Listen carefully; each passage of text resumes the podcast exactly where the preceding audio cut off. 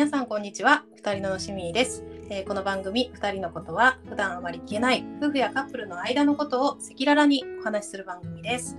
100組100通りの答えがある二人のことについてゲストの方のリアルストーリーを深掘りすることで世の中の正解じゃなく二人の答えを見つけるヒントになるような情報をお届けしていきたいと思っております。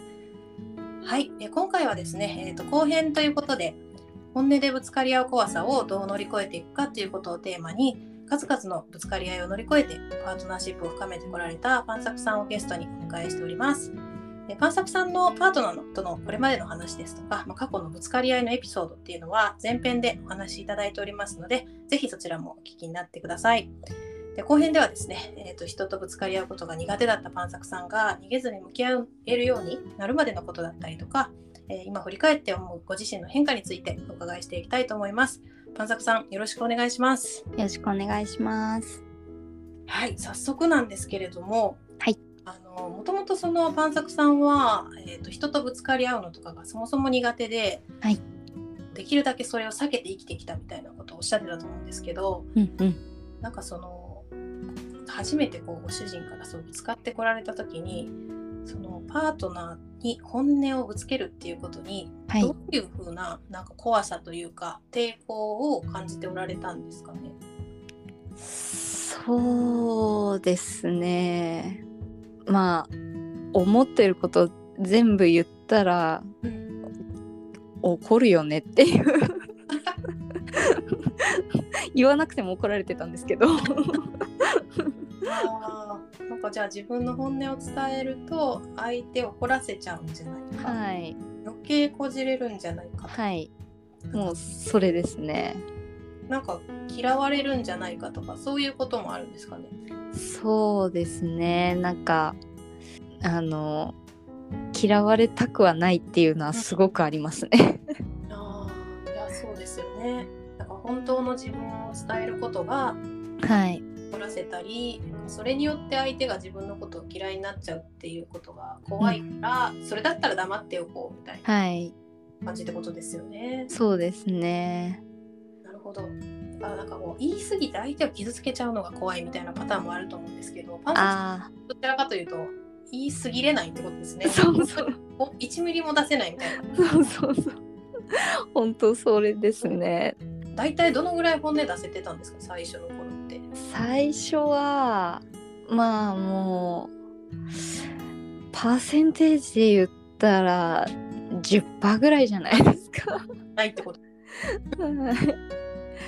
なんか9割じゃあ眠ってたんや。そりゃあご主人も知りたいですよね。あのこう見せたいみたいな自分、はいあのなんだろうこういう女の人として見てほしいからうん本音はとりあえず置いておいてうん。あのいい風に見られるようにうん。あのいい風に見られると私が思ってた風なんですけど。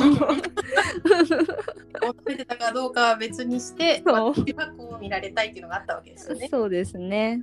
あーなるほど。じゃあそれになぞらえた自分でいたので、はい実際の自分とは9割くらいかけ離れてたってことそうですね結構ですね。無理をしてたんだ。でも、パンサクさんはそれが無理じゃないんだ。そうなんですよその自然とやっちゃってるんですね自分でも別に隠してるつもりも全くなくてうんうん。そのそれが自分だっていうふうに普通に思ってましたしうん。あの取り繕おうとかもその、うん思ってるわけじゃなくてうんなるほど。勝手にそうなっちゃってるって感じですかね。えー、そっか。いや、面白いですね。パンサクさんとしては、でもそうやって9割の自分を伏せた状態で、うん合わせるっていうことでうん、できたし、それが、とって心地いいと思っていたってことですよね。あそうですね。ああ、それをご主人が見抜いて、本当はもっと骨あるんでしょっていう のを問いかけてくれたってことなんですね。本当そうですね。なんかバレましたね。バレよね、それはね。自分でも気づいてないところがなんかバレましたね。なるほど。えーでもその怖さね言ったら怖嫌われちゃうんじゃないかってはい。心を持ちながらそれを乗り越えるのって簡単じゃなかったと思うんですけど、はいどういうふうに克服していったんですか？そうですね。やっぱ前半でも言ったんですけども何度も何度も本当に相手が聞いてくれたからうんうん。自分がこう言うようになったというよりも、聞いてくれたから言わざるを得ない環境に置いてくれたから 言うようになっていって徐々にこう言えるようになっていったっていう感じですね。えーでもリハビリしてもらったみたいな感じ。すそう。本当そうですね。ごいな。いや、なんンサクさんがそういうの言えない、自分だったら絶対言えない人だっていうのを分かって、はいご主人もあえてそれを問い続けてくれたのかもしれないですね。そうですね。えー本当になんかその言わせる 言わせるとか本音を多分言わせるために出会ったんじゃないかなっていう。えー、そっかじゃあ彼じゃなかったらパンサクさんは今も9割伏せた状態で普通に言ってたかもしれない、すそうですね。多分絶対そうですね。ごいな。そっか。じゃあなんか今のお話伺ってると、はい。お二人が話し合えるようになったりとかはい。ようになったのは旦那さんの表現とか接し方が変わったからというよりもはい。パンサクさんの受け取り方が変わったからはい。受け取れるようになったからってことですね。その旦那さんがそれしてくれる真意を。そうですね。最初は本当にまあ言ってしまえばうざいなとかめんどくさいなとかなんか。で言われましてもみたいな。そうそう。そういう方が勝ってたんですけど何度も何度もそれを重ねていくうちにいやこんなに思ってちゃんと言ってくれる人は本当なかなかいないし本音をここまで引き出してくれるというかちょっと引き出し方に難はあるかもしれないけどラジオあのいろいろ自分のあのまあそもそもここういう自分が本音を言わない人だっていうのも分かってなかったようなところからこう引き出してくれるようになるまでやってくれてるやってくれてありがとうっていううん。のは、あの本当に思えるようになったのは本当そうですね。自分がそういう感じ方がいっぱいその繰り返していく中で変わっていったっていう感じですね。えー、すごいそれが最初うっとうしいなと思ってたところからうん、ありがとうに変わったんですね。うん、そうですね。えー、いやそれ今あの、出会って112年みたいなおう話ん、なんですけど、その一番最初のパンサクさんがはい、さっき1割しか出してませんでしたっておっしゃってたと思うんですけどはい。それが8割9割出せるようになったのって。出せるようになったのはそうですね。うー。んでも結婚してでもそれでもやっぱ56年経ってからぐらいじゃないですかね。まあ本当いや。1割が2割になって2割が3割になってっていう感じで本当に変わらないからそれを積み重ねていってくれたってことですよね。そうですね。徐々に徐々にですね。もう今もだってその全部言えてるかって言われたら私は言ってるつもりだけどうん、まだ言えてないところがあるっていうのを言われたりもするから。すごいです。だから、まあ、100になるのことはもしかしたらないのかもしれないですけどそれでもあの前よりは全然話せるしいろいろ言えるし、うん、すごく楽になったって言ったらうんうんなんかちょっと言葉が合ってるのかわからないですけど、うん、夫婦として成熟してきたなというのは思いますね。あすごい。いやーそのねパンサクさんが言えなかったのは嫌われると思っていたり怒られたりっていうのがあったけれども、それだけ何回も使ってきてくれて、でうんうん本音を引き出してくれてその上でそれを否定せずにちゃんと受け止めてくれるっていうその体験を繰り返しているうちにその怖さっていうのが徐々に薄れていったのかもしれないですね。ああそうですね。もう本当にその本音言ってくれてもちゃんと受け止めるからっていうのはうんなんか言ってもらってた気がしますね。あそれはなかなかできないですよね。うんうん。ご主人の愛情深さに感動しますね。そうですね。本当なんかふ愛が深い人だなって本当うんそれは思いません多分それはそのす育ってきたその環境でちゃんとその親とのあのぶつかり合いとかもちゃんとしてきたからとかそういうのがいろいろ彼の人生でいろいろ友達とぶつかってきたとかいろいろ積み重なってその彼を作っているというかうんだからこそなんだろうそういう人間になってるんだろうなとは思うんですけどでそういう人と本当あのたまたま本当にたまたまですけどそのご縁があって今一緒に生きることができてるのはすごいありがたいことだなっていうのは感じますね。ですねいや今その振り返って、はいこうぶつかり合うことを避けてた当時の自分はいのことってどう思いますか？いやー無理だよって 逃げられないよって言い逃げられないよ。行こうと思っても無理だからね。そうそうそう。でも絶対にその時は気づいてないというかそれまでの人生でもう逃げ切ってきたから全然あの今までと同じように生きられるっていうふうに思ってたけどまあ無理なんだよっていう。これは本当にパートナーシップってそういうものかもしれないですよね。そうですね。だからちょっとねあの仕事仲間とかだったら踏み込まないようなところにうん踏み込んでいくっていうのってやっぱり人間関係も今までと違うことにありますよね。そうですね。なんかやっぱりその2人にしかない2人の間でしかない問題とかっていっぱい勃発するじゃないですか。そんなことありますよね。でやっぱりそれを他のその人んちがどうとか当てはめることはやっぱりできないのでそうですね。なんか一緒に話して解決していくしかもう道がないですよね。本当にそうだと思います。なんですけどその私はやっぱりその逃げたりとか最初の頃はあの人ちはこういうふうに言ってたよとかなんかもうそそれに当てはめようとうんうんうんあのすることも結構あったんですけどいやいやもう違うからみたいな。その度に一周されて。いや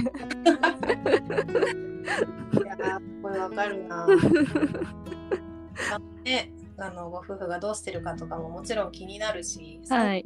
はもちろん全然ありなんですけど、はい。そのところじゃあ2人はどうするのって2人ではないですもんね。そうなんですよね。でもご主人はきっとあれですね。あのご自身がそうやって今までいろんな人とぶつかり合いながら本音を出しながらはい。築いてきた人生があって、うん。でそれで今の自分にすごくあの納得感もあるだろうしうん。生きやすくなったっていう実感があるからこそ、まあうん。パンダさんにもそういうふうに自分にうん対して本音を出して、あの自分らしく生きてほしいっていうのがやっぱベースにあるんでしょうね。あそうかもしれないですね。うん。その愛する人うん。がこうやっぱ楽しく明るくこう生きてる方が絶対絶対そのパートナー的にも楽しいしそれを一緒に楽しみたいしっていうのはあるだろうから。いや間違いないですよ。うんうん。だからパンサクさんがこの人モラなんじゃないかと。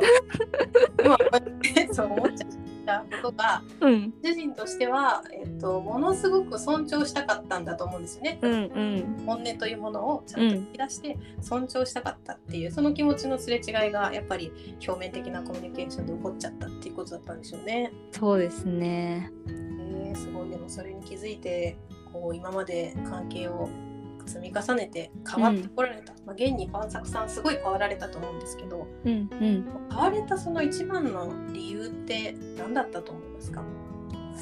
そうですね。まあまあずっとそのあの投げかけてくれたっていうのもそうですしやっぱあのまあその最初に不妊治療で子供をあの授かったっていうところもあの言ったんですけどもその治療の時とかもやっぱり私は結構適当というか そういう感じがあったんですけど彼はもう常にいつも本気でそういう2人の問題とかも本当に毎回本気で考えてくれたりとかそれこそ私がぼやぼやしてるのをあのちゃんと怒ってもらったりとかそういうのを知ってもらえないと私本当気づけないような 人なのでなんか要所要所でこう怒ってもらっていろいろ言ってもらって気づけて自分がこう一枚一枚こう皮がめくれていってあの変われたのかなっていう感じはしますね。えー、いや本当に薄皮を一枚一枚丁寧にこうージなんですね。そうですね。ああいやすごいもうそこに感謝できるところに今いるっていうのがすごいことですね。いやそうですね ありがたい話です。すごい。なんか最後にこう過去の自分にうんうん。伝えたいこととか今だから伝えられることっていうのがあったらぜひ教えてください。そうですね。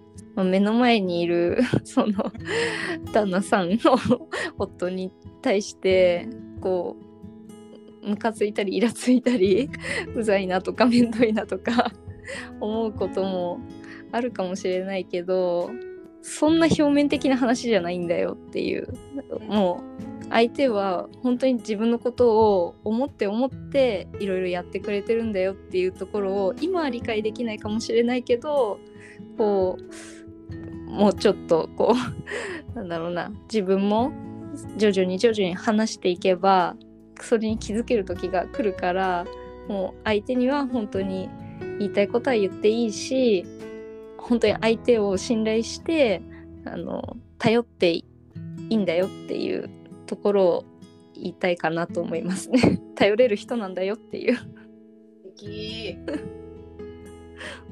うん、ありがとうございます。はい。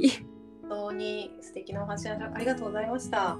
はい。やっぱりなんかその本音って自分でも気づいてないことが多いし、うん。まあ、気づいたとしてもまあ隠したい弱い部分だったりとか、まあ、自分が見たくない部分なことって結構多いと思うんですよね。うんうん。でもあの相手がいるからこそそういう熟さとか、まあ、愚かさとか、まあ、そういったものを引き出してくれている。うん。でなんかそれを受け入れるのってねやっぱり最初簡単じゃないのでモラなんじゃないかとかってうん話してるけど、それをパンサクさんみたいにこう認められたらようやく自分は変われるしうん。変われたらその機会をもらえたうん。それに気づかせてくれた相手っていうのに対してうん。が湧いてくるんだなっていうのがすごいすごいことだなってお話聞いてて。うん。うん。あありがとうございます。やっぱりそのもう一つ思ったのは本音をさらけ出せるかどうかってうん。相手がどうだからというよりもうん。やっぱりこう自分がその姿勢を持っているかどうかって結構大事なのかなっていうのは探索さんのお話聞いてて思ったところで、そうですね。まあ、その勇気はねすごいいることだしうん。